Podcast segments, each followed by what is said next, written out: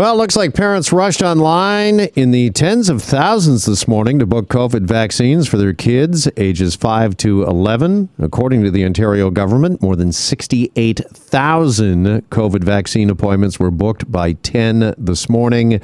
The portal officially opened for appointments at 8 a.m. Dr. Peter Jüni, of course, is head of the Ontario Science Table, and he joins us now for more on this on Global News Radio. Dr. Jüni, good afternoon. Good afternoon. All right, 68,000. Is that what you expected? A little more, maybe a little less? Oh, I didn't expect anything. I was just online at eight o'clock to book for our two kids, seven and nine, and we have an appointment for Friday. Are you encouraged, though, by the number of 68,000? Yeah it's good. It's a good start. You know we need to be aware of that that what we wanted here is to give parents the opportunity to protect their kids and to make sure that we contribute to keeping schools open to keep uh, in-person learning going. And the point is now you know that that uh, we all have then sooner or later have had the opportunity to protect our children. And this means that the uh, the situation the strains on the school system should be a bit less because the point is then later on, you know, that we need to compromise less on the on the on the keeping schools open if everybody is just vaccinated or at least has had the opportunity to get vaccinated.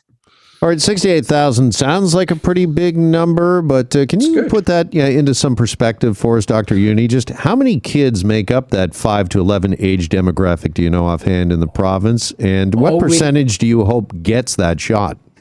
We're talking right now we're talking about roughly 1 million um, children between 5 and 11 and uh, 68,000 is an excellent number you know just uh, to start with when you think about that right now we have a bit of a you know a vaccine rollout that has fallen asleep. We're below uh, 10,000 doses per day clearly And uh, the point now is that uh, this will now hopefully be revitalized. Revi- what's the word in English? You know what I mean? You know, become more vital again. And uh, and I would hope that if we start now with uh, you know with uh, such a number that this continues now the next few days, and um, that we can make sure that we achieve 75% or so of the children uh, who have received the first dose during the next few weeks. Okay, that is the target number, 75%? Well, that's my personal target number at least. Um, I think what is important for parents to understand is that we're having now a dose that is tailored for this age group.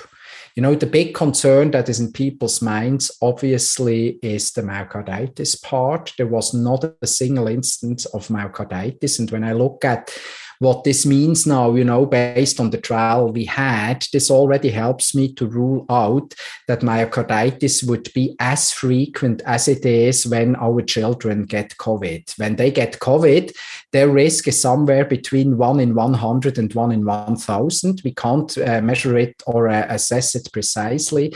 And what we know now already, based on the trial results, that the risk of myocarditis after the vaccine will be lower than that. Okay, I only got about one minute here, but I wanted to ask you to get to that 75% or greater. I mean, do we need to do more than just online booking? Do you think that we're going to see pop up clinics for kids, eventually see uh, vaccination clinics in schools?